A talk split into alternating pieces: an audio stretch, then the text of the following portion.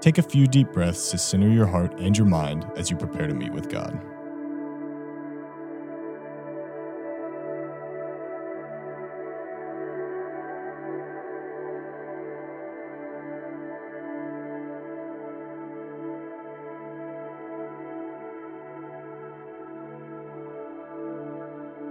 Jesus says many things that provoke emotion.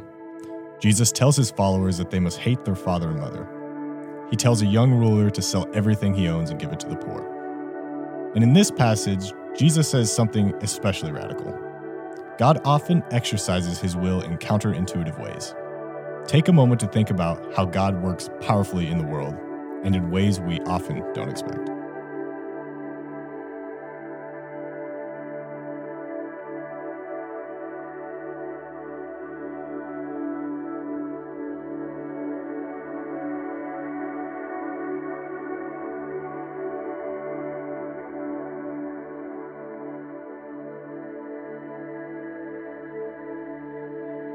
Mark chapter 12, verses 28 through 34. One of the teachers of religious law was standing there listening to the debate.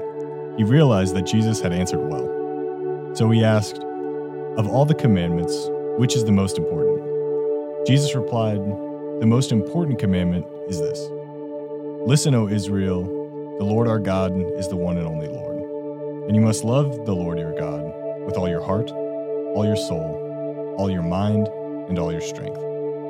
The second is equally important love your neighbor as yourself. No other commandment is greater than these. The teacher of religious law replied, Well said, teacher. You have spoken the truth by saying that there is only one God and no other. And I know it is important to love him with all my heart and all my understanding and all my strength, and to love my neighbor as myself. This is more important than all burnt offerings and sacrifices required in the law.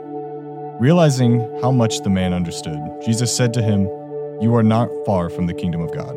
And after that, no one dared to ask him any more questions.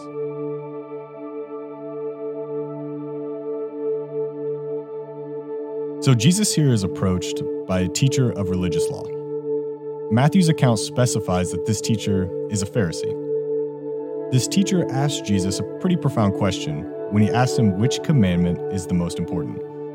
Considering that there are roughly 613 Old Testament commands that the Pharisees attempted to follow to the T, uh, Jesus could have said many things. But Jesus here quotes two passages back to back. First, he quotes the Shema, found in Deuteronomy 6. Listen, O Israel, the Lord our God is the one and only Lord, and you must love the Lord your God with all your heart, all your soul, all your mind, and all your strength. Onto that familiar passage, Jesus tacks on Leviticus chapter 19, which says to love your neighbor as yourself. Jesus boldly claims that no other commandment is greater than these. In Matthew's gospel account, he even says that all the law and prophets hang on these commandments. This is a radical challenge to the way we would normally interact and behave. Without the mindset Jesus proposes, most people treat themselves better than they would treat God and everyone around them. They would only offer the best of what they have in a transactional way, not out of genuine care and compassion. Jesus challenges our selfish nature when he summarizes the law in this self sacrificial way.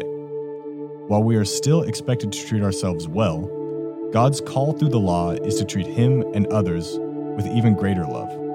When Jesus quotes the Shema concerning this love, he is saying that truly loving God is more than simply having an emotional attachment. Rather, loving God means giving the entirety of your being heart, soul, strength, and mind to Him, and letting that love pour out of us toward our neighbor. When we do this, the ultimate purpose of the law is manifested in us. We often become selfish and inconsiderate when left to our own devices. This becomes problematic when we become solely focused on ourselves. Take a moment and ask yourself this question How highly do I prioritize myself in comparison to God and those around me?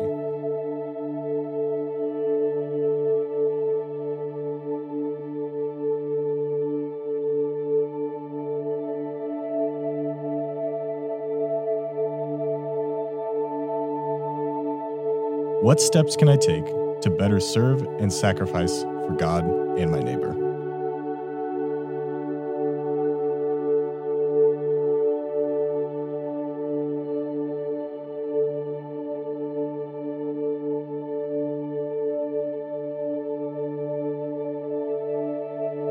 As you go through your day, continually redirect your priorities by repeating the prayer Jesus quotes. Listen, O Israel, the Lord our God is the one and only Lord. And you must love the Lord your God with all your heart, all your soul, all your mind, and all your strength.